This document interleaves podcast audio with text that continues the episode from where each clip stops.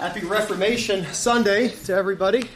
And uh, I don't think I could pick a better text for Reformation Sunday than the one we're going to be in this morning. And I hope you will see why that's the case as we, as we move on. So this morning we're going to be wrapping up John 15. We've been in this magnificent chapter for a number of weeks now, and uh, we're coming to the end this week. I've entitled this last section of John 15, Hated and Helped. What disciples must expect as they are sent into the world. So I guess you could say the, the main theme that has gone through this chapter has been union with Christ. As a disciple, your primary identity is that you are in union with Christ. And as that, you've been commissioned to go and, and bear fruit as Christ's representatives in the world.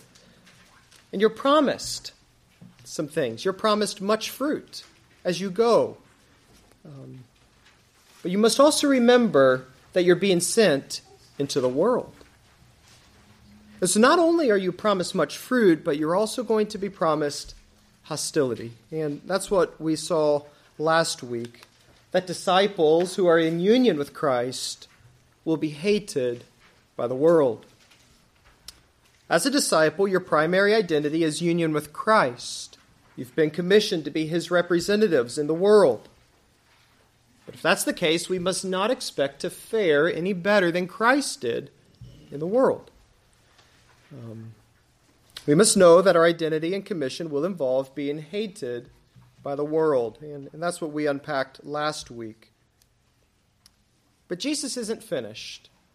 He not only tells us that we're going to be hated as we go out into the world, representing Him into the world, but he also says that in the midst of this hate, in the midst of the world, we will be profoundly helped. And that's the point of the lesson now this morning. Disciples in union with Christ will be helped by Christ. But how? How will Christ help you as you go into the world as his disciples? What should you expect? If it was me writing this passage, I don't know what I would put here. How do you think Christ will help disciples as they go into the world, just using your own uh, human wisdom? What do you think it would look like? Um, I think what we're going to see is kind of surprising. It's not what I would have put there, um, but it is what exactly what we need. So let's look at this, at this passage here and, uh, and see the ways that Christ will help you as you're sent into the world. The first way he helps his disciples is by giving them the Spirit to enable them to testify. So look at verse 26 with me. He's just finished talking about the hate of the world. Verse 26 But when the Helper comes, whom I will send to you from the Father, the Spirit of truth who proceeds from the Father. He will bear witness about me. And you also will bear witness, because you have been with me from the beginning. So, after declaring the, the hate disciples are to expect in the world as their commission to represent Christ, Christ again repre- uh, reminds them that he's not left them alone. He's not abandoning them to fend for themselves in the world. He's giving them the same spirit which rested on him throughout his ministry to now rest on them and equip them and empower them and us for, for ministry. So when you think of the ministry of the Holy Spirit, what do you what do you think of? What does the Spirit do? How does the Spirit help believers, especially in the midst of the world? There's not a little bit of bad teaching on the Holy Spirit that, that's out there in, in the church today. But in these verses, and, and really throughout the upper room discourse, Jesus is really giving us a, a, a pneumatology. Who is the Spirit? What is the Spirit doing? What is His work? What's so great about the gift of the Spirit? And uh, the way the Spirit works and helps His disciples is really different than so much of what is said out there today how the Spirit works, how the Spirit helps. Uh, it's not what we would think up on our own. So that's what we're going to see now. But before Jesus will tell us what the Spirit will do, he first gives us the identity of the Spirit. And he does this by giving us four descriptions of, of the Spirit. And we've seen all these descriptions already in John, and we're going to see it again. In other words, if you don't know his person and identity correctly, who the Spirit is, you will misunderstand his ministry. So you need to know who he is, and then you will understand his work correctly. And so that's what Jesus will give us. So let's look at these quickly. Number one, the Spirit is the paraclete. Jesus says, But when the Helper comes. This is the third time Jesus has spoken of the Helper or the Paraclete. He'll speak about him again in, in chapter 16. Most of your translations call him the, the Helper. Some of them translated the Comforter. The word is literally the, the Parakletos. It was used often of a legal advocate, someone who came alongside you in court to represent you in court and in legal affairs. Um, but the more general idea of the word is simply somebody who comes to the aid of another. They, they come alongside of another person to help them, assist them in some way. That's the idea of the, a parakletos, a, a helper. Look back at chapter 14, verse 16, if you would. The first time Jesus mentions him. Jesus says, I will ask the Father, and he will give you another helper, another paraclete.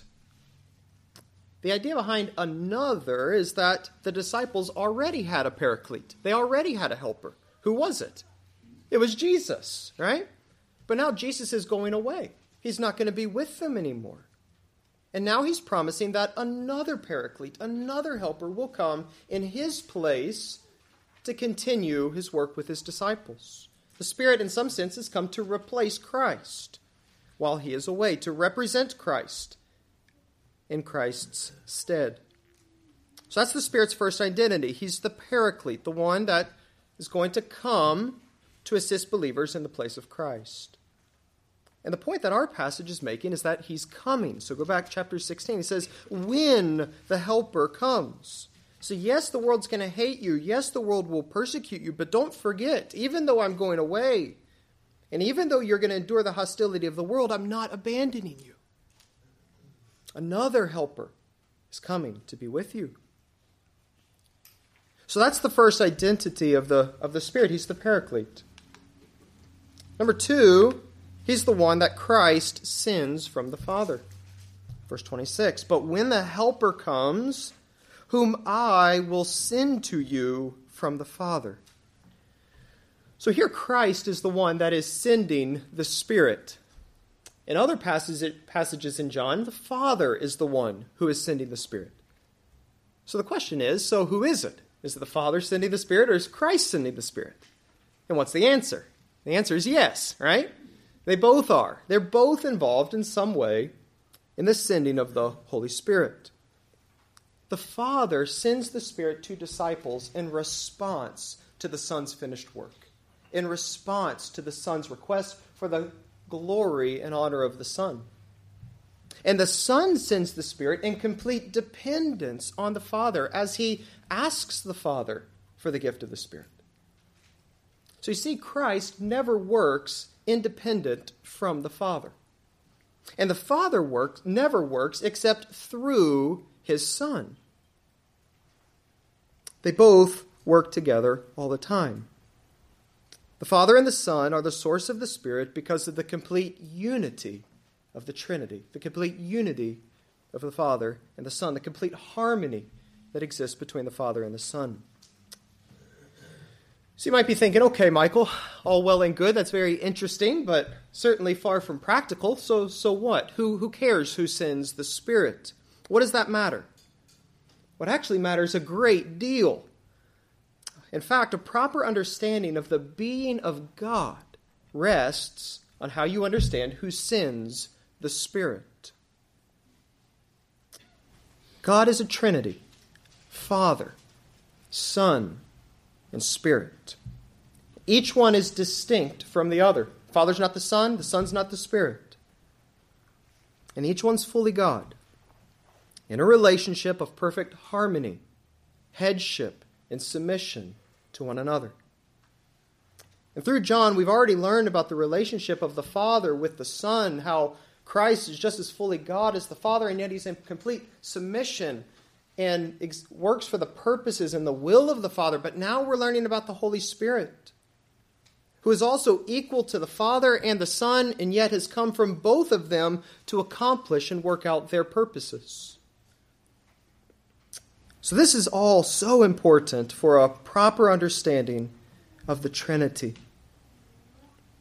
But it's also important so that we can understand the role of the Spirit. In every place the Spirit's called the helper, he is also identified as the one who has been sent. We've seen this theme of sending all through John. Christ was sent by the Father. Sending implies that you've been sent to accomplish the purposes of another, right? Christ was sent by the Father to do what? To do everything the Father gave him to do. And now we find that the Spirit has been sent by the Father and Christ not to do his own thing. The Spirit's been sent to accomplish the purposes and will of the Father and the Son. In other words, the Spirit never functions independent from the Father and the Son. He never does his own thing. I think that's how often he's portrayed, especially in charismatic circles. He's, he's sort of doing his own thing out there. He never works independent from the Father and the Son. His primary mission, his primary aim of all that he does in this age for believers is accomplishing the purposes and seeking the glory of his sender. That's the identity of the Spirit. He's been sent. That's not all. It leads us to the next identity. He is the Spirit of truth. Look what it says. When the Helper comes, whom I will send you from the Father, the Spirit of truth. What does that mean? He's the Spirit of truth. Means he's the Spirit in service to the truth. Well, what is the truth in John? Jesus said, I am the way and the truth and the life. The main task of the Spirit is to mediate the truth about Christ. Look over at chapter 16, verse 13, if you will. We'll be here in a few weeks. Give you a preview. It's exactly what Jesus means here. Chapter 16, verse 13 says, When the Spirit of truth comes, the Spirit in service to the truth, what will he do? He will guide you into all the truth. For he will not speak on his own authority, but whatever he hears, he will speak. And he will declare to you the things that are to come.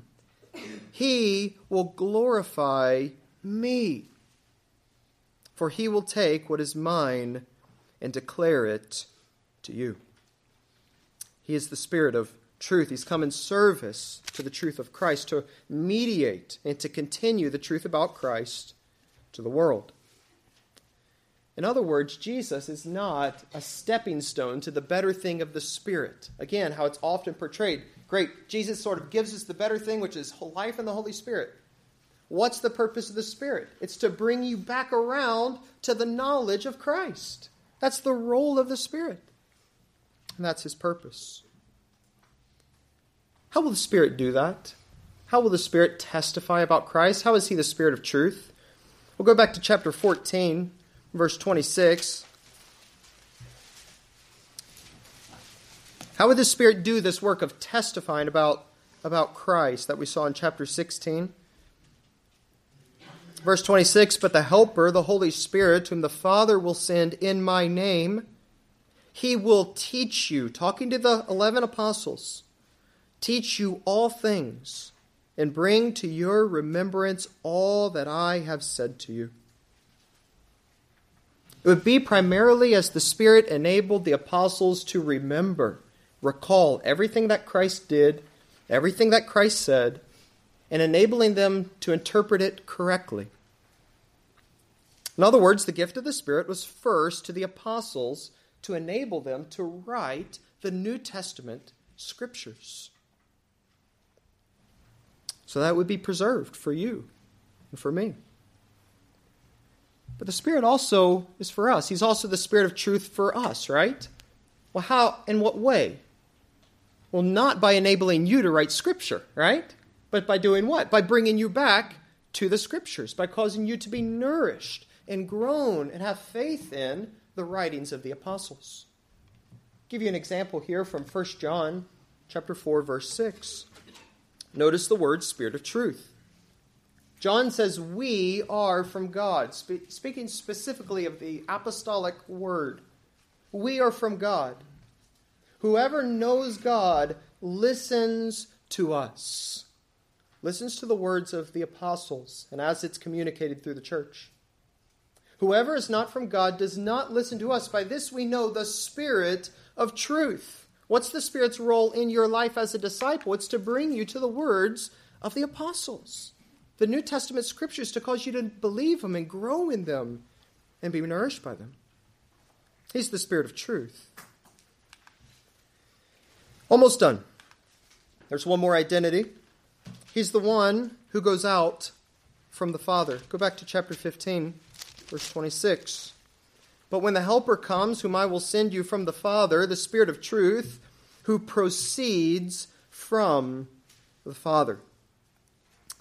Now, some of you might be aware that there is a long history of debate on this, uh, on this phrase here, and uh, a big schism took place in the church. We don't have time to talk about it. Um, some people think it's talking about the eternal procession of the Holy Spirit. Where did he come from? From the Father, or from the Son, or from both? I think this text simply means that the Spirit was sent by the Father, just like he was sent by Christ in the, in the previous verse. It's highlighting the mission of the Spirit in this age. He's coming from the Father in service to Christ. So that's the identity of the Spirit. He's been given to disciples. He's distinct from the Father. He's sent in complete harmony and submission with the Father and the Son. He's come for the purposes and glory of the Father and the Son. And all this highlights that the Spirit, too, must be just as fully God as the Father and the Son. In other words, we're getting a full blown doctrine of the Trinity in this one verse. All three members of the Trinity are here in their relationships with one another. It's incredible. But so what? That's the identity of the Spirit. But what will He do? How will that identity affect his job, his mission? Well, that brings us to verse 26b through, through 27 now, which tell us about the testimony of spirit inspired disciples. Look at the rest of the verse. He will bear witness about me. And you also will bear witness because you have been with me from the beginning. So, this is the main thing the Spirit will do, what we already saw. He will testify about Christ. Because the Spirit is all those things we just listed, therefore, his primary purpose and his primary aim is to testify about Christ. The Spirit's main role is to point people to Jesus. That's what the Spirit is about in this life. But how will he do that? Does he do it by just sort of zapping people as they're walking along and make them start to think about Jesus? Is that how he works? No. How does he work? Verse 27. And you also will bear witness. Talking to the 11 apostles here. It's probably better translated as an imperative. You must bear witness. He will bear witness about me, and you must bear witness. Well, why? Why must the disciples bear witness? Look at the rest of the verse because you've been with me from the beginning. The disciples have seen and heard all that Christ did and all that Christ said, so that they would be authorized witnesses of Christ, inspired by the Spirit to pass his words on to the next generation, to you and I. That's how the Spirit testifies about Christ. Give you a few examples from, from John's writings here. 1 John chapter 1, look at all these testimony words. That which is from the beginning, which we have heard, which we have seen with our eyes, which we've looked upon and touched with our hands. Talking about John and the other disciples. Goes down a little bit more. We've seen it and testified to it and proclaimed to you. That which we have seen and heard, we proclaim to you. John 20, 31, Jesus did many other signs in the presence of his disciples, but these are written as eyewitness, inspired testimony through the Spirit communicated to future generations by John. John 21, 24. This is the disciple who is bearing witness about these things and who's written these things. And we know that his testimony is true. Standing by the cross, uh, John says, He who saw it has borne witness, and his testimony is true. In other words, the main way the Holy Spirit testifies about Christ is through the apostles in your New Testament Bibles. So, how does that help? How's that a help? We said all this is a help, right? How does that help disciples in this world? I'll give you a few ways here. Is a gift because through the testimony of the eyewitness apostles, many will come to faith in Christ. So we, we remember back in chapter 15, verse 20, Jesus says, If they kept my word, they will also keep your word. Just as some people kept Christ's word, some people will keep the word of the apostles. In chapter 17, verse 20, Jesus prays, I do not ask for these only, but for those who will believe in me through their word. So that's what the Spirit's doing. He's going to testify about Christ through the apostles, through which many are going to believe. You and I. Another way, through the testimony of the eyewitness apostles, the world will be convicted and exposed. The, only, the uh, salvation of people it's not the only thing that's going to be accomplished through the testimony of the Spirit. This is sort of where that legal courtroom terminology of the Spirit comes in. He's going to be a prosecuting attorney, attorney, attorney through the testimony of disciples. The world ultimately was not putting Christ on trial when Christ came. Christ put the world on trial. And the same is true with you and I. And through the testimony of the apostles, we, the scriptures, are not on trial by the world. The world has been put on trial by the coming of the scriptures, by the testimony of the Spirit, as the world rejects it, exposing the true nature of the world. That's what the Spirit will do. He'll testify about Christ. He'll do it through inspired eyewitnesses, and these are some things that will happen through that testimony. But while these verses are referring specifically to the apostles, they also apply to us, don't they? Because through the testimony of the Spirit, through the apostles, subsequent generations of disciples will be able to bear witness. And this work will continue to go, to go forward.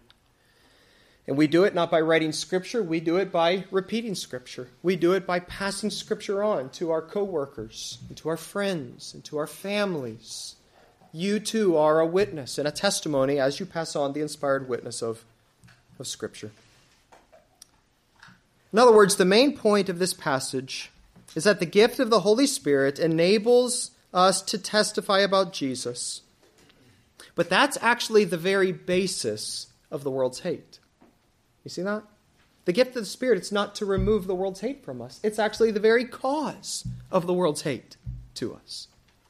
Because the Spirit is what brings the words of Christ to us. It's the link that makes us one with Christ, which is what the world hates so much. You say, well, how is that a help? I thought this is supposed to be a help. It's just increasing the hate, right? It's a help because that's what we've been left here to do. That's what you have been left here to do mainly testify about Christ. We've been left here to be representative witnesses of Christ as we pass on the inspired records of all that Christ said and did. Christ helps his disciples by not leaving them without what they need to accomplish their mission. Our main aim in life must not be avoiding the hate of the world. Our main aim in life must be representing Christ by passing on his word, being his witnesses. So before we move on, I just want to help apply this a little bit a little bit better to our lives. Number 1, realize the incredible gift of the scriptures that you have. That's why it's a very appropriate text for Reformation Sunday, isn't it? It was all about the authority of the scriptures alone. And so, in one sense, the, the, the, application of these verses is for the apostles, right? Christ is speaking to the apostles. But it also applies to us. Remember, John is writing this for his readers who are not apostles. It applies to us by pointing us back to something that happened way back then. Remember what happened back then. It applies to us by giving the historical basis and grounds for Christianity. You have a solid base for your faith, just as solid as the very Trinity itself. Inspired by the Spirit who's in full commitment to the Father and the Son, you have a very strong base for faith in the New Testament scriptures. What a gift! We have the very words of Christ. Number two, we can have confidence that as you pass on the scriptures, you are functioning as Christ's representative witnesses. That's what you've been left here to do. Faithfully share the gospel, faithfully speak what Christ did. That's your job. Number three, know that this will be the very basis of the world's hate. The Spirit inspired scriptures are the link between us and Christ. It is the reason the world hates us. So when you share the gospel at work, um, we had a good discussion of this in our small group uh, this past Wednesday. Um, and people respond with dislike, hostility, ignoring, laughing, whatever it is. Don't think that's unusual. Of course they do. It's the world. Don't think something's gone wrong. Don't think you've done something wrong. Stay faithful to be a witness. Speak the scriptures. Don't let the hate of the world keep you from testifying to the Word of God. Know that the testimony of Christ is the reason for the world's hate, and it's the commission that we have been given. So that's the first way Christ helps his disciples not by removing the hate, but by equipping them with everything they need to fulfill this mission to be a witness in this world. That's not all. Come now to chapter 16, verses 1 through 4, which tell us that Christ also helps his disciples by giving them his words to prepare them for persecution. Christ doesn't help us by removing persecution but by giving us words to sustain us in the persecution. And he'll prepare his disciples with um, his words in, in two ways. So let's look at these quickly. In verses 1 through 3, Christ's words protect his disciples from apostasy. Look at verse 1 through 3. I have said all these things to keep you from falling away. They will put you out of the synagogues. Indeed, the hour is coming when whoever kills you will think that he's offering service to God. And they will do this, they'll do these things because they have not known the Father nor me. What's the greatest danger that disciples face as they're sent out into a hostile world? What's the greatest danger that threatens you as you look the world's hate directed towards Christ squarely in the eyes? What do you think? Perhaps you think it's the loss of life, physical pain, loss of reputation, loss of material possessions. Jesus says it's something much, much worse. It's that you would fall away, that you would apostatize from Christ. Why has Jesus taught them everything he has so far? Verses 18 to 27 about the world's hate. He tells us here the primary purpose is so that you would not fall away. The word is scandalizo. You sort of hear the idea of scandalized. It refers to stumbling over, over, over something such that you are destroyed. It was used back of the crowd in chapter 6, verse 61. It said Jesus, knowing in himself that his disciples were grumbling about this, said to them, Do you take offense? Same word. Are you scandalized by this? Do you stumble over this? The crowd was offended. They, they were offended at Christ's word and they defected from him. They walked away. A multitude of disciples did. And that's what Christ wants to protect us from. So that would not happen to us. And he'll do it by preparing us for persecution. Have you ever been caught off guard by something? Um, you're not expecting something to happen, and so you were not prepared for it when it came? Sure we have all had the opposite experience as well. We didn't know how something was going to happen. Pretty sure it was going to happen. And so we prepared for it. And so when it did happen, we, we weren't caught off guard, right? The morning of December 7th, 1941, it's a calm morning, beautiful morning in Pearl Harbor. Mama and I had the opportunity to go visit there this, this past summer. Sobering place. That morning, they did not expect anything out of the ordinary to happen. It's very interesting as we were going through the museum, highlighting just this was the center of the Pacific Naval Fleet of the United States of America. They reckon that if the Japanese were to attack anywhere, it would not be here. Certainly, it wouldn't be Pearl Harbor. With all of its defenses, with all of its firepower, we're safe. Little did they know the Japanese had put together a master plan, and they masterfully executed it. And that morning, as the sun came up, hundreds of planes bombarded Pearl Harbor, caught completely off guard. Um, hundreds of people died. You just wonder what would have happened had they known? Had they not just assumed that they were safe? Had they prepared? Had people been ready at the machine guns and, and people in the airplanes ready to go? They wouldn't have been caught off guard. And, and that's what Christ wants to help us with. He doesn't want us to be caught off guard, not ready by the persecution that, that's coming. He doesn't want his disciples to be surprised by it. And so he prepares them. And he prepares them by forewarning them of the persecutions that are coming. Look at verse 2. It says, They will put you out of the synagogues. Indeed, the hour is coming when whoever kills you will think he's offering service to God. These are very Jewish forms of persecution. Be put out of the synagogue is to be expelled from Jewish life.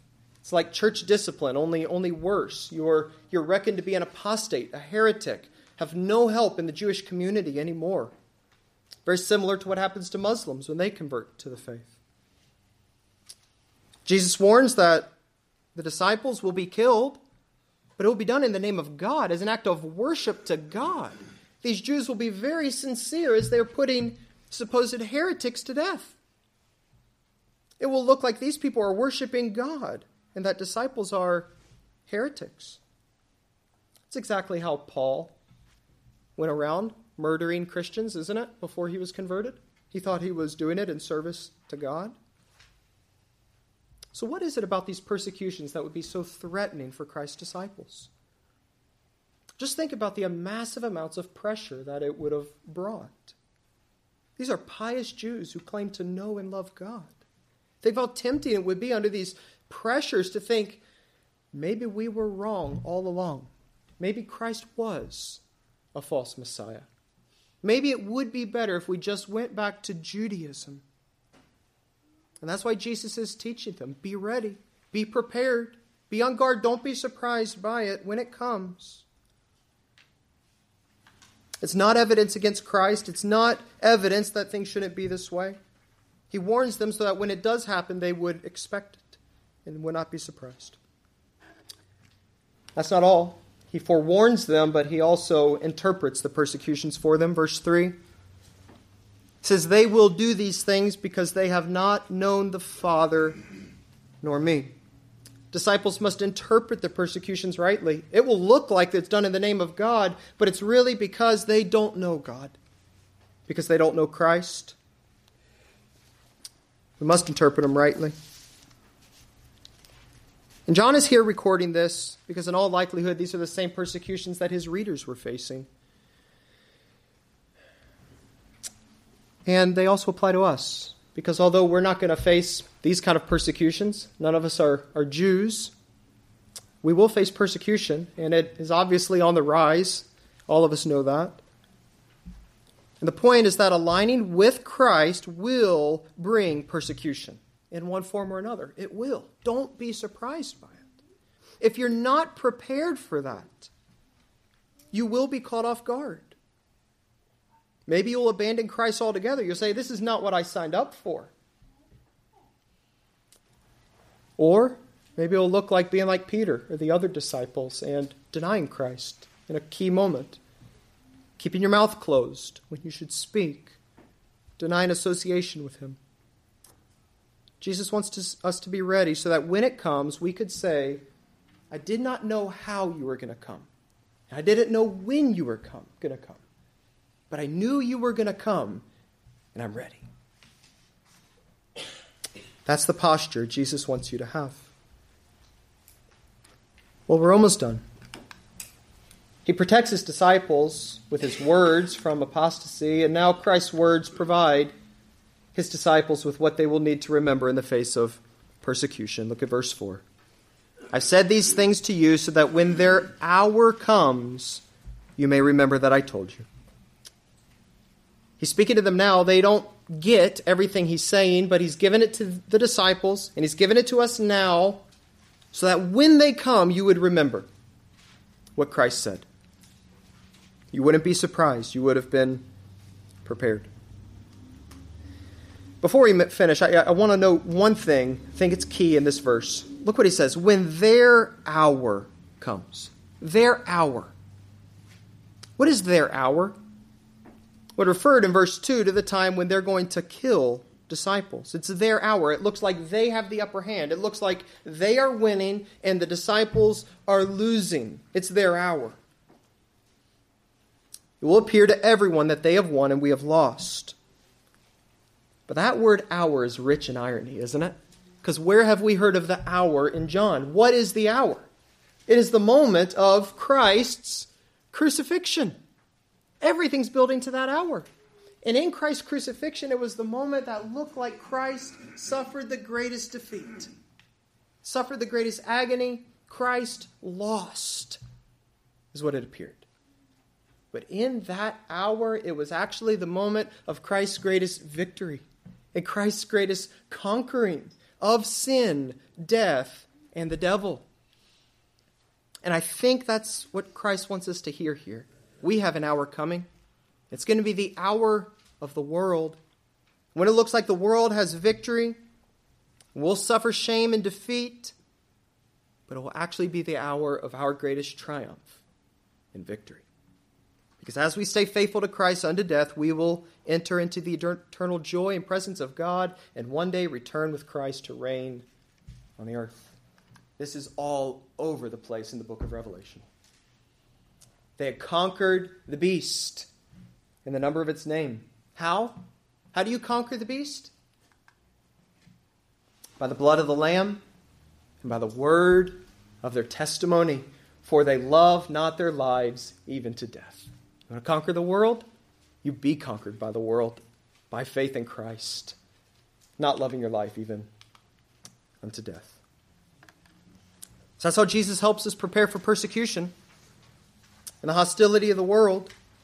We're hated and helped. As disciples, we're in union with Christ, and that is an amazing benefit, but it also means hostility. You will not be treated any better than Christ because you've been given his words. You've been sent to be a testimony and a witness. But he also doesn't want you to be on guard. He wants you to be saying, I didn't know persecution when you were going to come, how you were going to come, but I've been waiting, and I'm ready. Let's pray. Father, we thank you for your word. Thank you for its truth. I ask that you would cause it to um, take root in our hearts, and you would help us to be faithful witnesses faithful disciples for the glory of Christ. We love you and ask this in Jesus' name. Amen.